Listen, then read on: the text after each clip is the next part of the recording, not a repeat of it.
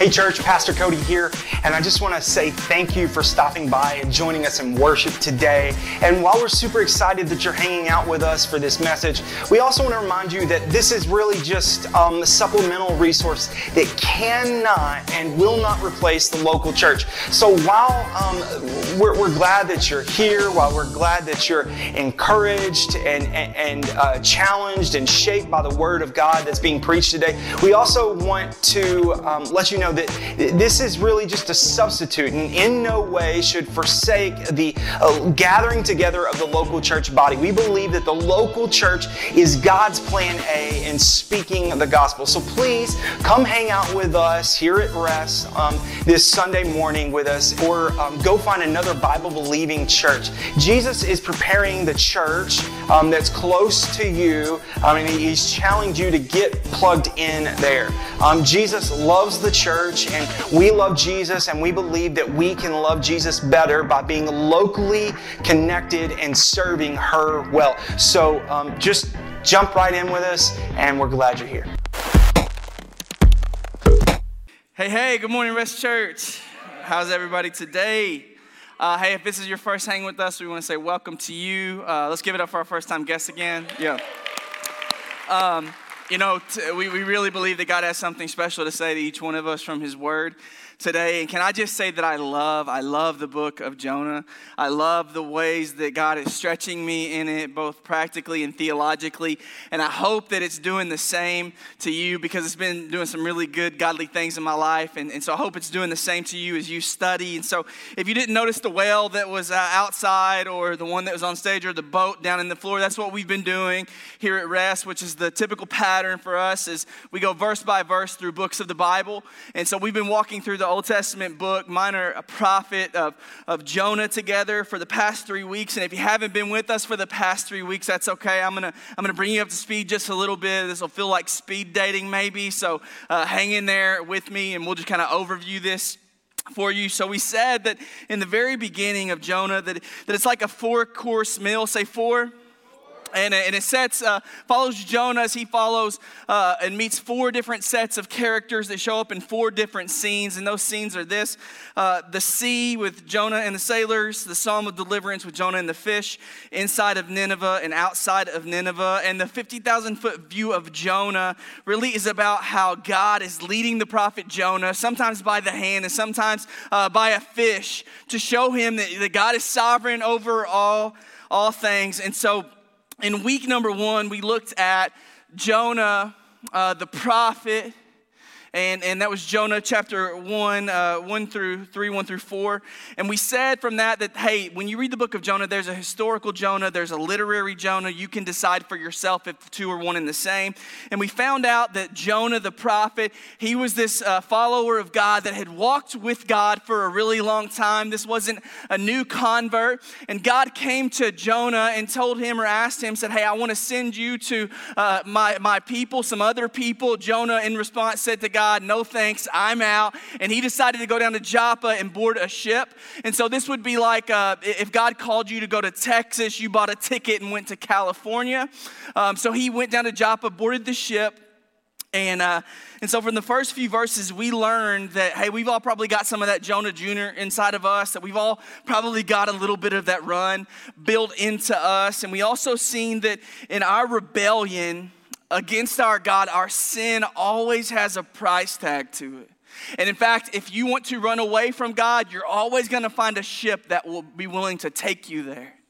And so that was week one. Then, uh, as Jonah attempted to flee from the presence of God, uh, he ended up on a boat, which is why in week number two, we seen Jonah in a storm, uh, chapter 1, verse 5 through 16. And so, even before the pagan mariners come along that were on board to toss Jonah overboard to stop the storm, we've seen that the, the mariners were trying to save Jonah initially, yet little did they know that as they were trying to save Jonah, they were actually rowing against the will of, of God. And so this kind of demonstrated to us that, hey, look, even our good intentions can sometimes go against God's will in our life. And so Jonah says, hey, hey guys, here's how you stop this. You need to take me and throw me overboard into the will of God, throw me into the sea. And we found out from pa- Pastor John that not every storm that comes in, in our lives comes from God, but that, that, that God is over and involved with every storm that shows up in our life. Amen?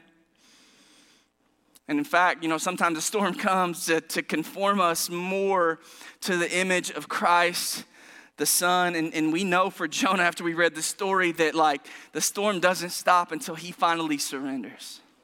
And then in week uh, number three, last week, we looked at the fish. Say the fish. It was a fishy sermon. Uh, chapter 1, verse 17. And Pastor Cody, he took us from, from Jonah uh, to Jesus, to Jonah and Jesus, back to Jonah in that in that uh, conversation, and we looked at the signs of Jonah. That ultimately Jonah is a, a, portrait of Jesus. That Jesus Christ is the greater Jonah who came uh, to die for our sins and was thrown into the waters of God's wrath uh, on on our behalf. And so, uh, Pastor Cody uh, laid out that it was, in the, it was in the waters of God's mercy that God had prearranged this fish to come and to save Jonah from the waters. Uh, he also he also called the King James version of the Bible the King Jimmy. And so I just want you to know that from now on here at Rest Church, the cultural standard for the King James version of the Bible shall always be called the King Jimmy. That was awesome. Uh, I love it. And, uh, and we ultimately found out, yeah, we can clap for that. that was good, man. It was so good. And uh, we found out that, that, hey, this fish shows up in Jonah's life, but it didn't show up in Jonah's life for destruction. Instead, the fish showed up in Jonah's life for direction. And, and we usually hate the fish. Cody talked about this. We hate those, hate those circumstances and storms that come into our life that might swallow us up. Um, but, but Cody said that sometimes God uses those circumstances to carry us away from an even worse circumstance, or, or little do we know it may just be the fish in our life that's carrying us into God's will and away from our own will. So from these past three weeks, we've, we've kind of absorbed that, look, you can, you can run away from God, but you're never going to outrun the love of God. And, and really, this is the, this is the gospel in a nutshell that the Bible, that is the story, the grand story of God, and in it we find sinners like us who in our rebellion are running away from God. Yet no matter how hard or fast we run away, God is always pursuing us in His grace and His love, and He always catches up. Amen. And this is some amazing news, news, church. So, today, for week number four, what we're going to do is we're going to sit down in scene number two, that psalm of deliverance out of the four scenes.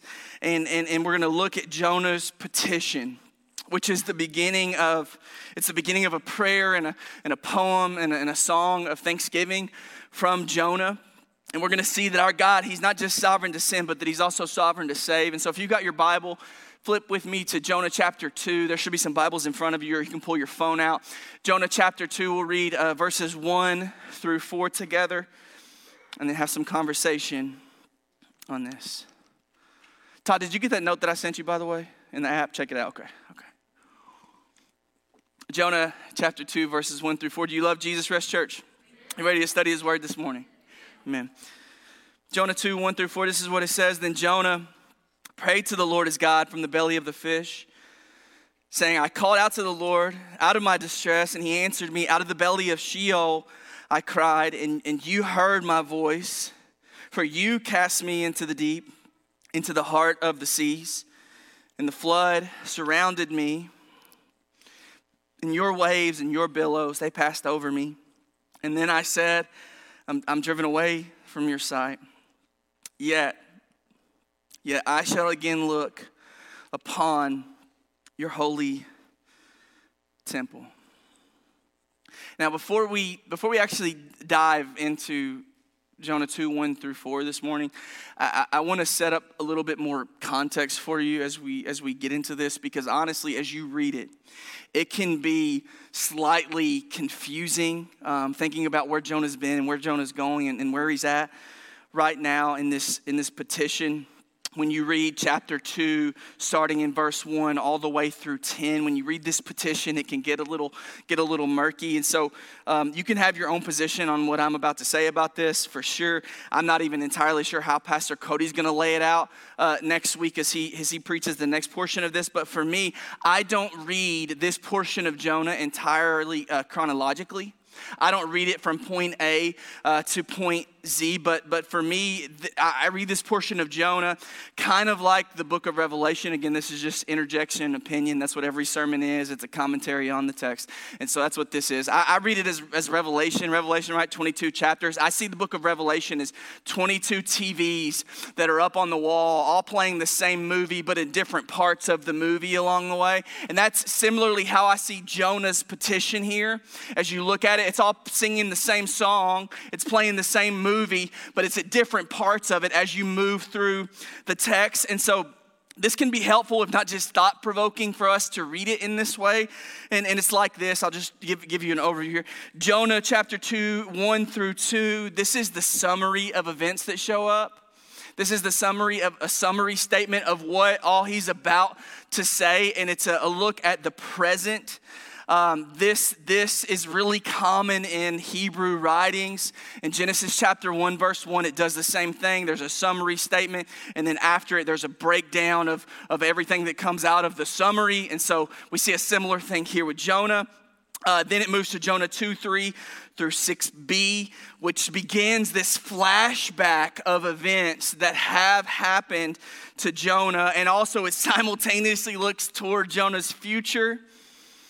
Then, lastly, uh, Jonas 2 7 through 10, it moves us back into the presence, uh, the present again. And you see this from, from Jonah's uh, tone in, in what he's writing. And it's in, in, this moment, it's thanksgiving and praise and, and worship to God. Um, and it concludes in chapter 2, verse 10, right? Yahweh causes this, this fish to come and toss up his cookies, and, and Jonah's included in that. And, and so it's, it's salvation for Jonah on the dry land. So, so this is, it goes from presently in the fish with a summary statement uh, to a past flashback of what happened before the fish came for the rescue simultaneously looking forward to the future and then it's wrapped up again in the present and it, when you read it it feels like it feels like that classic trilogy of movies for me right you're reading this and it's like back to the future part two, you know, and you're like, where, where is this, where is this going? And, and uh, next week, Pastor Cody, he's gonna blow your mind. He's gonna blow your mind with some seaweed, okay? You, who would have thought that seaweed was such an important clue in how to read the context of Jonah? But he's going to do that next week. And, and, and before that, we're going to sit down. Um, three things from this text, and I promise we're getting to the text, but three things we're going to look at this morning from Jonah's petition that God is sovereign to save. And it's this we're going to look at Jonah's prayer. This is the, the summary statement that he has. Then we're going to look at Jonah's place or the, or the predicament that he's, that he's writing and feeling these feelings from. And then finally, we're going to wrap this up with God's promise to Jonah as, as, as Jonah looks toward a future hope that he has. So it's the, the prayer, the place, and the promise. And the main truth we're going to carry with us this morning is that sometimes in God's economy, the way up is first down. Sometimes walking with Jesus, the way up is first down because God's grace, man, it's often found at the, at the bottom of the ocean. And so we'll, we'll pray together and then we'll walk through this and, and divide this text up. Uh, Jesus, we thank you first off for the gospel. God, that you didn't, you didn't leave us, uh, you know, drowning in our sin and circumstance. But God, you came down to us to change the game that you died the perfect death for us, Lord. And so we want to say thank you. Thank you for that, Jesus. Thank you for, for dying on the cross for our sin and then raising again in the resurrection. And, and Father, we want to thank you for your word this morning for the book of Jonah. Help, help it to stretch us um, theologically and practically. And, and God, we don't want just information this morning, God, but Holy Spirit, we're after some transformation. And we know that only comes from you. And, and so, Jesus, I, I just I feel that there are someone's here today that maybe they've been maybe they've been sinking for a while. Maybe they're close to that, that rock bottom. Would you would you just remind them that in the middle of all that you might not save them from their circumstance and you might not might not save even their life god but you promise your presence is there? And so god I, I just ask that that would be enough for us this morning god. That we don't just need what you do god but we just we just need you and just as that song we were, were singing earlier, uh, at the mention of your name, God, we, we know that things can change. God, we just, we believe it. And so, Holy Spirit, teach us, teach us today. Um, show us your word and, and let it change us. In Jesus' good name we pray. Amen, amen, amen. So in, in the text, we've We've come to our friend Jonah this morning. He's praying this prayer of thanksgiving and for being saved. He's been delivered out of the, the waters of death. And in, in the beginning of verse 1, in this summary, um, he tells us where he's presently praying from. Look at it, verse 1. Then Jonah prayed to the Lord his God from the belly of the fish. And as you've probably noticed, just from the text, that's, that's a pretty peculiar situation, you know, to find yourself in. Jonah here is inside of a fish, and, and I'm not sure about you, but for me, if I'm stuck inside of a fish, there's going to be a lot of trepidation and fear uh, swimming uh, uh, uh, around inside of me as the fish is swimming around outside with me inside of it, you know? And, and so, just so you know that this actually could have happened, to play back off of what Cody said last week, um, there's this video clip, don't show it yet. There's a video clip, though, it's from 2020 in Avila Beach, California. These are two women kayakers who were swallowed by a, a humpback whale and then spit up. And I just want you to see this real quick. Can you play that if it'll, if it'll work? Sometimes it does. No.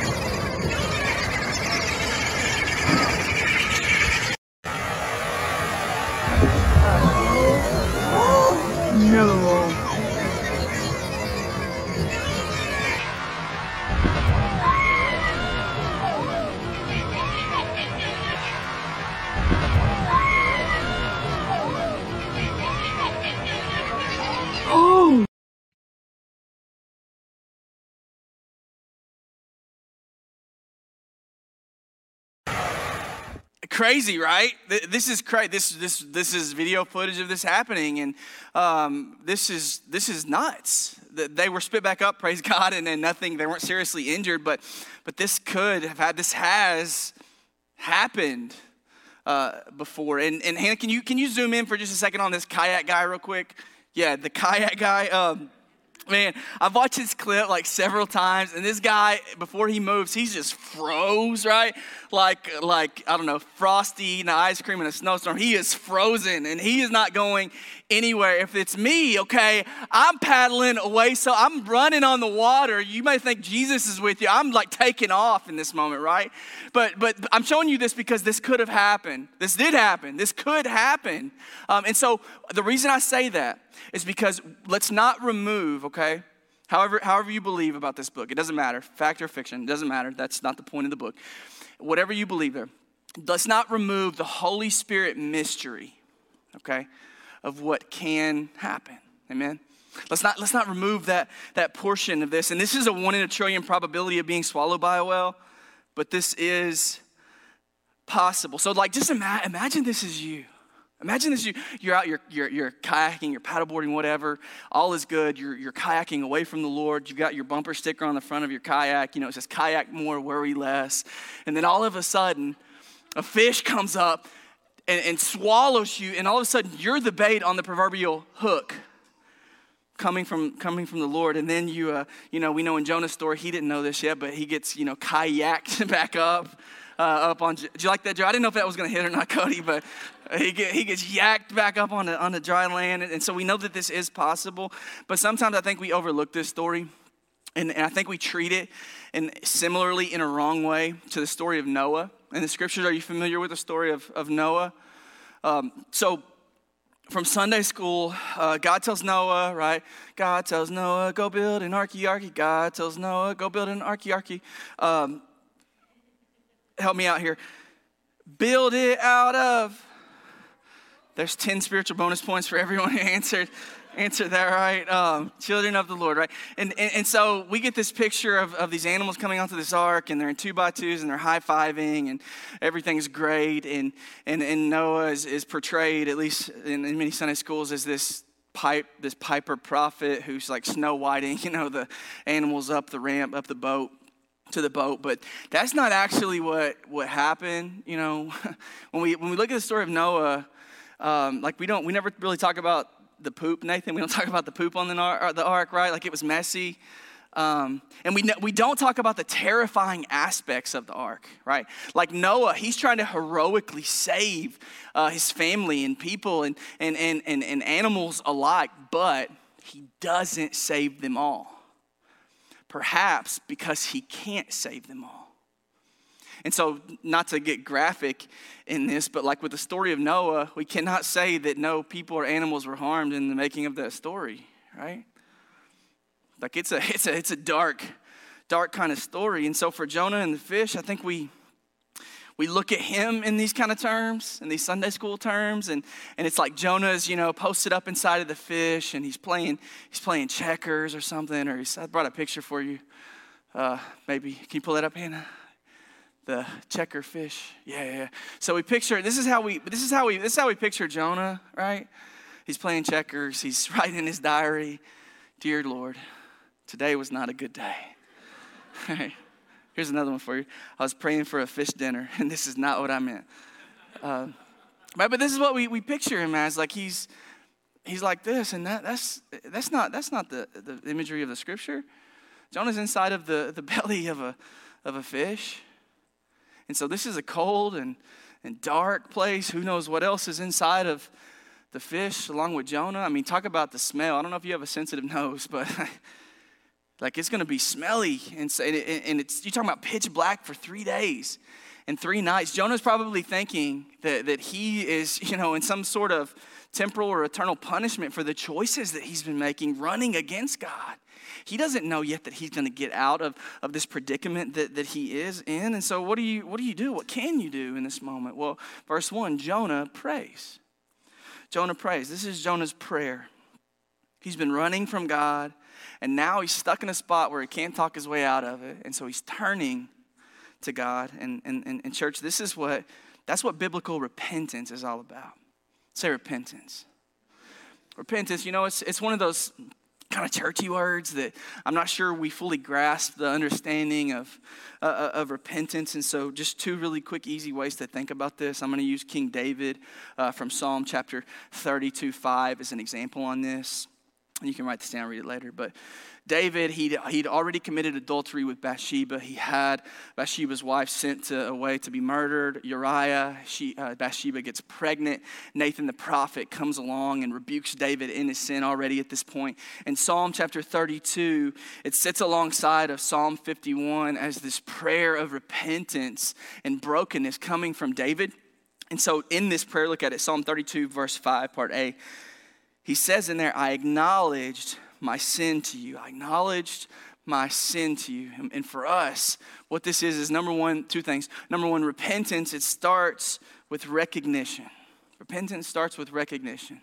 That means it's where we go, hey, look, what I've done or am doing, what I've believed or am believing, what I've, what I've said, whatever it is, I, I realize and I recognize that, hey, this is wrong. I have sinned and God is grieved.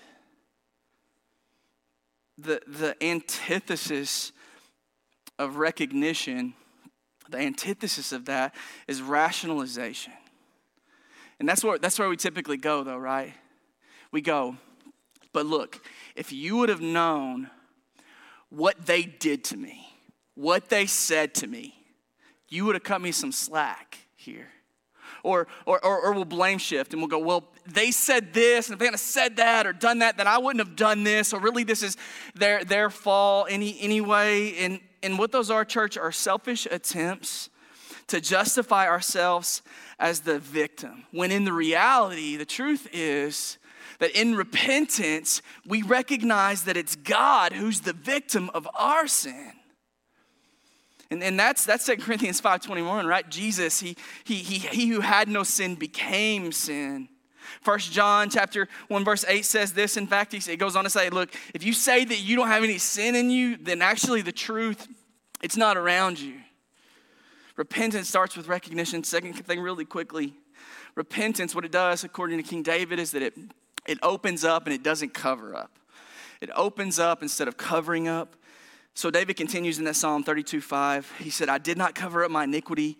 I said, I'll confess my transgressions, and, and you forgave the iniquity of my sin. So repentance, it doesn't look to cut corners, right? It, repentance, it's not looking for some sort of uh, moral compromise, but what it does is repentance just comes clean. It, it comes totally clean. And, and I think this is the pain, this is the painful part of, uh, of repentance, right? Like Because listen, if you're not genuinely offended by your own sin and how it's offended God, then really there's no repentance in you. Repentance demands a broken heart over your sin. Psalm 57 or 51 reiterates this. Uh, uh, David says, the, the sacrifices of God are a broken spirit, a broken and contrite heart. Oh God, you will not despise. Do you know the difference between attrition and contrition or being contrite? Well, uh, attrition would be like, oh no, I'm caught and now I feel guilt. Now I feel bad about this. That's contrition. Attrition, on the opposite hand, is, is different. It's when you feel the, the, the pain that you've committed against God the Holy Spirit, how you've uh, uh, uh, misused or mistreated His love and grace and plan in person. And I'll tell you this when you have that inside of you, when you feel that kind of pain, that's a heart that God will not despise. That's a heart that God will never reject. And so just repentance. It's not about it's not about tormenting yourself. It's not about torturing yourself or just feeling bad, but biblical repentance is about transformation through God the Holy Spirit. Things change in repentance. In, in, in the Greek on that's metanoia. Metanoia, say metanoia. Um, the closest literal English uh, definition of that we have is to have a change of mind. But maybe a better way to think about uh, repentance and metanoia is that we now think differently. We now think differently. We know now that there's a better way, that God's way is better than our way. And so, what happens in this picture of repentance is that you come and your mind is changed and your heart is changed. And in repentance, it always, it always leads to a change in action. Always. There's no change in action, there's no repentance there. And so we, we need those, those portions of it. Calvin, I love what he said about this. He said, repentance isn't just the start of the Christian life. He says, this is the Christian life. And so for, for Jonah, this, this is a really painful prayer on a really dark day for him. And so for the believer, I'll just ask you this morning, man, is, is repentance, is it as normal in your life as breathing? Is it a regular practice for you? Is it something that comes out often and often again of, of how you deal with your sin? Remember, if you say, I've got no sin, the truth isn't in you. Is repentance regular for you? And then and let me take it just a step further. Let me hit my dudes for just a second. Man, like, okay, for you, are you the leader in your family when it comes to repentance? Are you the, the spiritual leader, humbly leading in repentance? Like when you sin, against your wife or wrong your children or your coworkers or whatever, do you go to them or do you wait for them to come to you? Don't wait. You go to them. You take responsibility just as Jesus took responsibility. So we need it. We got to stop making excuses, men and we've got to take responsibility. That's what Jesus did on the cross, right? He, he took a responsibility of, of our sin. He never had sin. He took our responsibility and placed it on himself. He didn't make an excuse, he took it on himself. And so when you handle your own sin and repentance and, and go and you, you confess to the Lord and you confess to the person that you've wronged and you show your family these things, it's going to help them mitigate and learn how to deal with their own sin. Amen. So repentance. Jonah, Jonah's dealing with, with, with some repentance right now. And, and, and, and, and so he's out in the Mediterranean Sea somewhere. He's at the express mercy of God. And he prays. But what's weird about this prayer, back to the scripture, verse 2, he's praying from the past tense. He says, I called out, he answered me, I cried, you heard my voice all in the past tense. So not only is he is he saying these things in the past tense, but what he prays next, it's a prayer from the past because as you look through it, there's almost nothing original in this prayer from Jonah. What it is, is, is a collection and a grouping together of different Psalms. I'll, I'll just show you a real quick parallel of this. I'm not going to read all of these. If you want to write it down, you can read it later for yourself. But I just wanted to show you Jonah 2 2 a in Psalm 18:6, he says, In my distress, I, I cried to Yahweh. In my distress, I called to Yahweh. I cried to God for help. Jonah 2:5, Psalm 18:4. Um, the engulfing waters threaten me. That's the, Hebrew Aphaf, the deep surrounding me. The cords of death, same word there, Aphaf. The torrents of destruction overwhelm me. Jonah 2:7 and Jonah 18:6 Or even you can just go back for yourself and read through Psalm 116 and see. It's kind of neat. You can see the parallels between Jonah 2 1 through 10 and Psalm 116 that come up. Um, and not just the, the words, but the language and the style. And so there's no, almost nothing original in this, in this prayer that Jonah has um, that's original to him, but it's a stitching together of a whole bunch of other Psalms.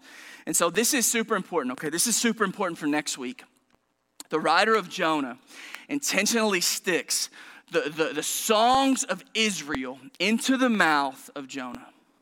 He, he sticks the songs of Israel into the mouth of Jonah. And, and so, like, when you read through this on your own, you're like, is, is Jonah some sort of, you know, prayer plagiarizer or, or something? And that, that's, not, that's not the picture here. But what I think, what I think about this is that the reason that he includes the Psalms in, in his prayers here is, is because in this moment, the Word of God was able to express for him feelings he was having, but maybe couldn't communicate on his own. And we, and we do this uh, all, all, the time. The Psalms are, are the words and the songs that Jonah would have grown up learning.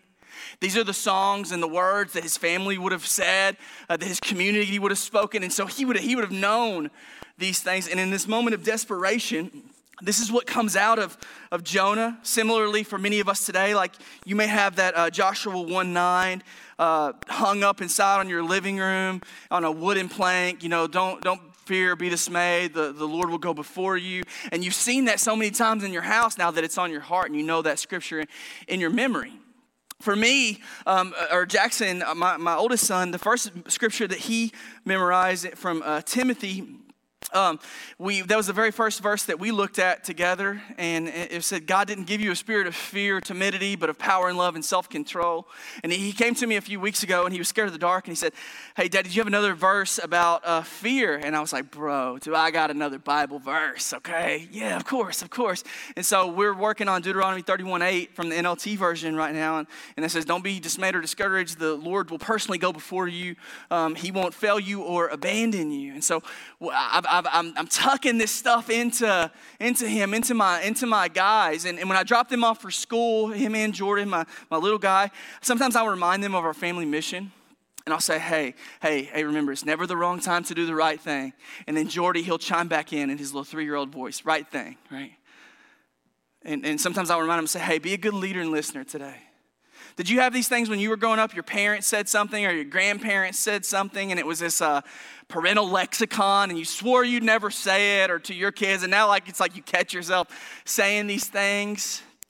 Yeah, same kind of concept here, I think, with Jonah. Right? Like, just when I, like, the same way that I pack up uh, barbecue chips in the backpack for their lunch, I'm also trying to tuck doctrine and the word of God into these guys, into my guy's heart, so that, so that when they get into a spot that's smelly or dark or confusing like Jonah and they don't know what to say, what I'm praying for is some Holy Spirit autopilot to kick in and that the word of God would just come out from him. I think this, I think it's what's happening here with, with, with Jonah. And, and so I ask you, are you bearing the word of God down in your own heart? Are you bearing the, the word of God into the heart of the people around you? Sometimes, church, the way up is first down. Sometimes the way up is first down to stick the word of God in your in your heart. And so I love this. Um, the fish is digesting Jonah, right? At least from the writer's perspective. And, and Jonah, he's now digesting the scriptures. And uh, Jonah's prayer is in a past, past tense. And, and so now we move into Jonah's predicament. This is the predicament that Jonah's praying from, verse 2, part B. He said, I called out out of my distress, he answered me. Out of the belly of Sheol, I cried. You heard my, my voice. And so, Jonah here, he has a lot to be distressed about, right? He has a lot to be distressed about from where he's at, from what's happened to him. And I don't think we, we, we quite grasp how much distress that Jonah is in because in this flashback, he's inside of this fish that's his living coffin, so to speak. And he remembers prior to this that he was sinking in the waters, that, that, that, that he was in this, in, in this pre fish rescue, as he said, out of the belly of Sheol I cried, and you heard my voice. Now, the idea that Jonah's communicating for us here, out of the belly of Sheol, um, that's not, Sheol's not the name of the fish, right? That's not what he's saying. But, but what he is saying is from the deep place in the waters from the realm of the dead. I cried for help, and you heard me. And when we read this, we I think we naturally ask, we go, is this literal? Is this metaphorical? Is this figurative? Is this psychological? Is it all of the above? We don't, you know, we, we, we, we can't say really one way or the other, and it doesn't matter. But what we do know is that the lines between the physical and the spiritual, it gets really murky the moment that Jonah hits these waters in the beginning of his prayer because he's calling out for help from Sheol, which is the house of the dead. Right? Like being inside of a fish, super scary, incredibly terrifying, but maybe as equally as terrifying, if not more, is to be drowning in the middle of the ocean. Is to be literally drowning. And, and the concept, the ancient concept behind Sheol is this that whenever you went down, to the grave, after you died, you couldn't escape it because you were literally closed in. You were shut inside. And Cody will get, get to that next week but you were shut inside. The gate was closed, and there's no way for you to get out of this. But at its best, in the Old Testament, when you read through the scripture about Sheol, at its best, it's, it's, it's, it's vague, it's undefined, there's, there's few descriptors of it. But by the time of the New Testament with Jesus, the concept of Sheol develops more concretely, and, and, it, and it's this idea or this place where the bad people go, the wicked people go. And so, like, this is a place that you want to avoid if at all possible. And, and now, not to, not to you know, muddy the waters too much here, but by the time of the Middle Ages, Sheol had developed at that point into our own modern understanding of hell. But, but, but it's important for us to understand when we read the Old Testament, okay? It's important for us to understand when we read the Old Testament that we don't force our modern understanding of hell on, on onto this but from the New Testament Greek, we see Sheol. There is some sort of compartmentalization in Sheol. Um, the classic example is Luke 16, Lazarus and the rich young uh, rich man. Uh, Lazarus is in paradise, uh, and, and the rich man's in, in Hades. And so um, in the Greek, there, there are, or both sides, there, there are some words for the bad place Gehenna, uh, Tartarus, um, Sheol, Hades, and then the good side is sometimes referred as paradise or Abraham's bosom or the heaven or the heavens. And so, look, we can, we can debate, we can discuss, we can make guesses on this all day long, but what we know is that Jonah was drowning. He did descend, descend toward death after he was thrown overboard. And so Sheol, say Sheol, stay with me here. Are you with me this morning? Okay, so Sheol is depicted as this sub in the ancient mind is depicted as this subterranean place that you go in whenever you die, and it's an endless pit that can never be filled or satisfied. It's a place of emptiness and darkness and gloom and silence. And so once you go there, the, no one ever came on a comeback tour from Sheol. But, but what's cool, you may not think this is cool, but I think this is super cool, is that if those things are true, about Sheol then what Pastor Cody said last week and preached that, that the, as the fish came to rescue Jonah, that he was indeed a vehicle for, for uh, uh, sal- God's salvation and not just judgment, reiterating what Cody was saying that the fish was an agent of salvation for Jonah. And so, um, as a side note, John Piper has a great paper in his blog, Desiring God on this. I'll stick this in our in our blog after the fact if you want to go back and read it for yourself on Sheol so you can have a better understanding. But let's let's bring let's bring Sheol back to us for just a second. Sometimes for you and me, whenever we get into those really dark and really desperate sort of situations in our lives, we sort of want God to kind of just slide in and fix the problem. Like, right, that, that's, that's where we naturally go to. We want God to just to step in and fix the problem, whatever the problem in our lives is. And I can't tell you how many times early on, man, in my walk with Jesus, I would say this to God. I would go, God, I promise to never fill in the blank, whatever it is. Do this again if you come save me from this. We all, we all tend to do that from time to time. And, and, and look, God does do that for sure. Like he can miraculously step in and completely flip a circumstance on its head. We believe that here.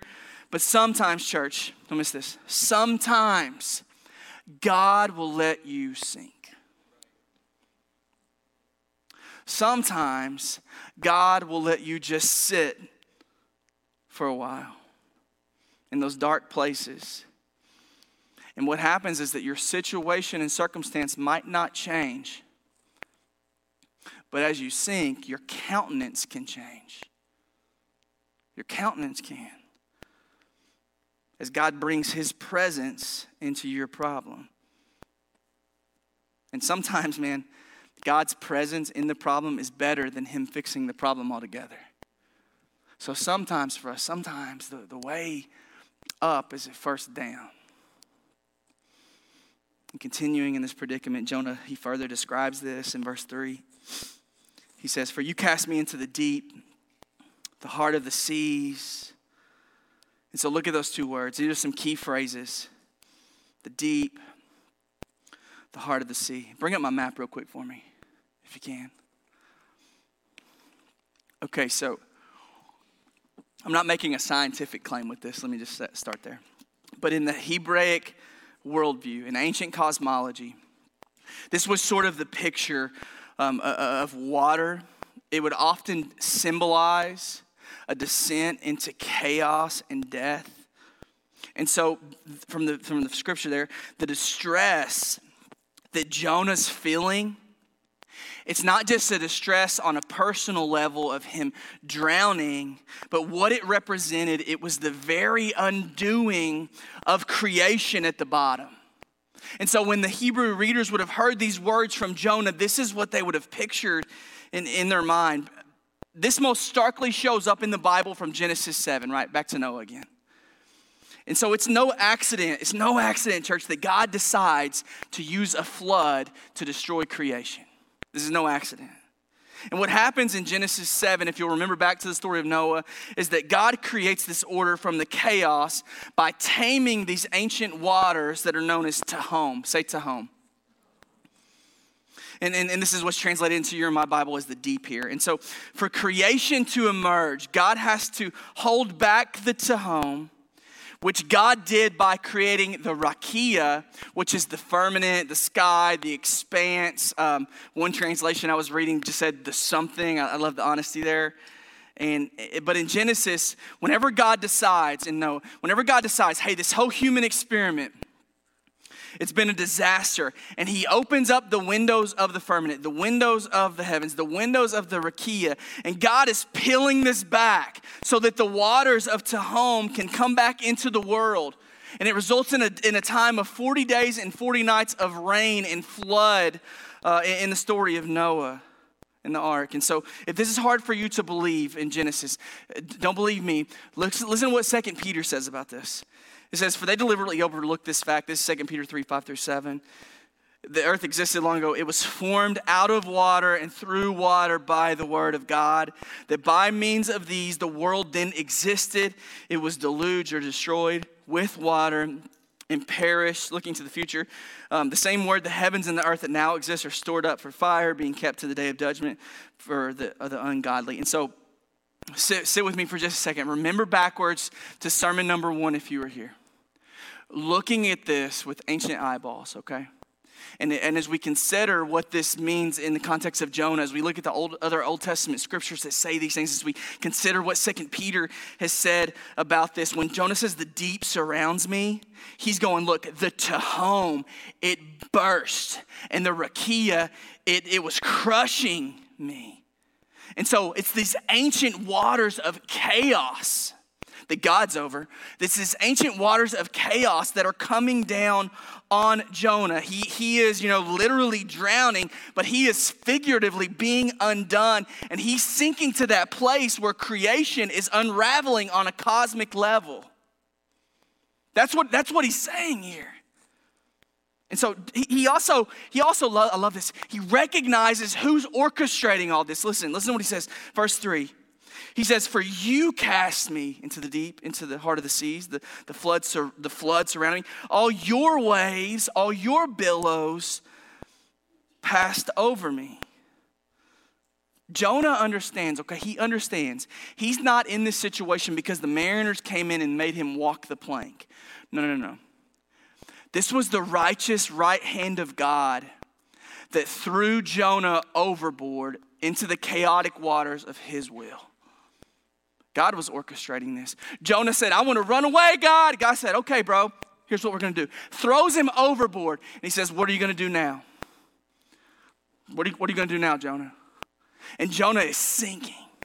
He's descending in this, in this chaos and this confusion into the, the great deep. And this is what the text in Jonah has been doing all along. He's descending.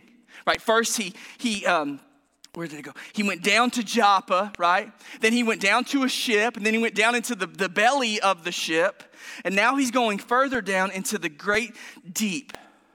The, the Hebrew idea of this is that the roots of the mountain were holding the, the earth in place. And that's where, that's where he's saying he's going. He's in, in, in this place. And, and finally, church, finally, Jonah, in this moment, he is being stripped. He is being stripped of his own self sufficient buoyancy. And there's nothing else that he can do on his own to save himself. For Jonah, the way up is to first go down. It's why in verse 4 he says there, he says, Man, I'm, I'm driven away from your, from your sight. Jonah's in, a, Jonah's in a real bad spot. He's in a tough situation. He's facing a lot of things. Yet Jonah knows that he serves a really faithful and really loving and really sovereign, covenant keeping kind of God. And he knows, man, he knows if anyone would turn back from their sin to a better way, to God's way, that what God, he would hear them even if they are drowning in their sea of sin. And so this is wrapping up the promise, part B of verse 4. It says this Yet I shall again look upon your holy temple. And I love this. This is the depth of creation, remember? And, and notice in this verse, Jonah's faith rise up. Look at it, look at it. This is the same verse. And in it, we see his anguish. I'm driven away from your sight. We see his pain. And then all of a sudden, we see his hope. This is happening in one man in one moment. Both of these coexist here. Yet, I shall once again see and look upon your holy temple. Spurgeon on this says, Faith in our weakness makes us strong, and our poverty it makes us rich, and in our death makes us live. So the statement at the beginning of that from Jonah, I've been cast away from your sight. Is that, is that what's happening here? Surely not. Surely not. God knows exactly where he's at. If, if, if God is anywhere in the world, it's got to be right there in the belly of the fish beside Jonah through this. Right there in the, in the chaotic waters of, uh, uh of his will. God hasn't left him, he hasn't abandoned him in, in, in this moment. And, and, and, and so Jonah's down about as far as he can go, and he, and he looks forward to the future promise of God's holy temple. And he's acknowledging here, he's going, God, even from the edges of creation, my prayer can still be heard by you. And, church, it's through the promise of Jesus. As he comes, he brings his light of resurrection to light up the empty space of Sheol. And so, if there was any place, any way Jonah was ever going to begin to finally ascend, both in the water and in his faith, he had to be brought to the very end of himself to be able to find that grace that it was at the very bottom. And so sometimes, sometimes the way up is actually down. See, sometimes whenever you reach the very bottom of everything, you know, and, and all of your resources are burnt out and all of your ideas kind of fail and you're at the very bottom and it seems like your schemes you know they're just not they're just not working anymore. It's, it's like then when we are broken and exhausted it's then that we learn how to completely depend on god. And, and i know this has been said before and i know you've probably heard it but you never realize that jesus is all you need until jesus is all you got. So, church, if you're here this morning and you're wondering, man, I, I just wonder how, how deep is God's well of mercy for me? If you're wondering that, I came to tell you today that it's at least a Sheol. It's at least a Sheol. And if you would just, man, if you would just, if you would just turn to him, even in your doubt, that's what, that's what, John, even in your doubt, and just set your yet on the table before him. Just place your faith there. Say, I'm not, I'm not sure how you're gonna do this, Jesus, but I just, I just trust you. I know that, that you're sovereign here. God will say to you, Look, hey, you there, I hear your prayer for mercy, and what I'm gonna do is I'm gonna send someone, I'm gonna send something there to save you. And look, he may not save your life, he may not change your circumstance, but what he does is he promises that his presence will be there with you in that problem. And so, as long as there is breath in your lungs, and that's every one of us here, it is never, it is never too late for you to repent and turn to the Lord. This morning, for you, maybe the way up starts with being down.